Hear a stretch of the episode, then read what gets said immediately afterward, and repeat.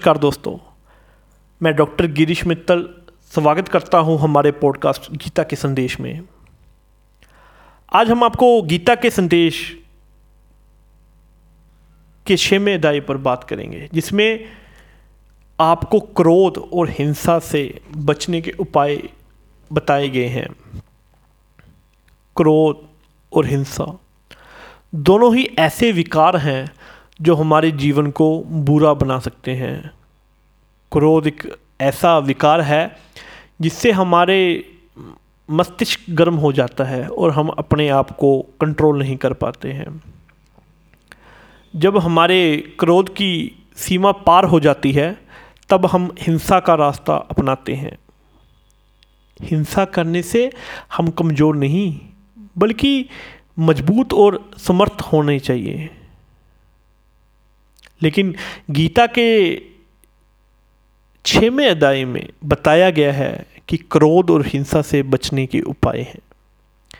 गीता में कहा गया है कि क्रोध को कभी भी अपने वश में ना करें और हमेशा शांत और धैर्यवश रहने की कोशिश करें।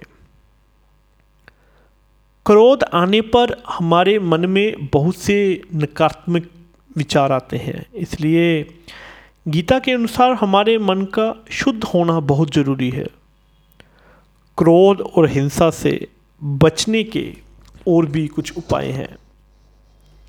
जैसे कि अपने सामने वाले की बात को सही ढंग से सुनना, अपने आप पर विश्वास रखना और धर्म और नीति को अपना आधार बनाना।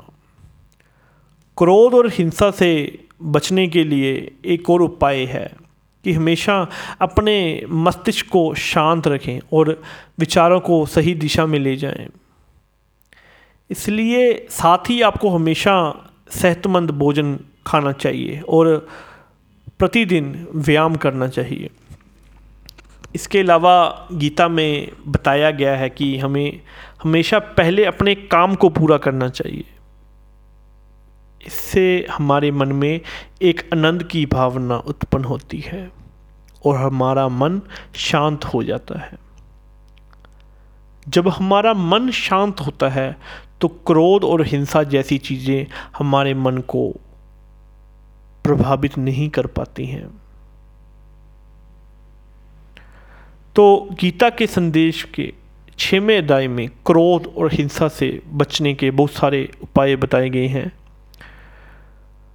यदि हम इन उपायों को अपनाएँगे तो हमारे जीवन में क्रोध और हिंसा की कमी होगी और हमारे जीवन में बहुत शांति को भरा होगा। धन्यवाद।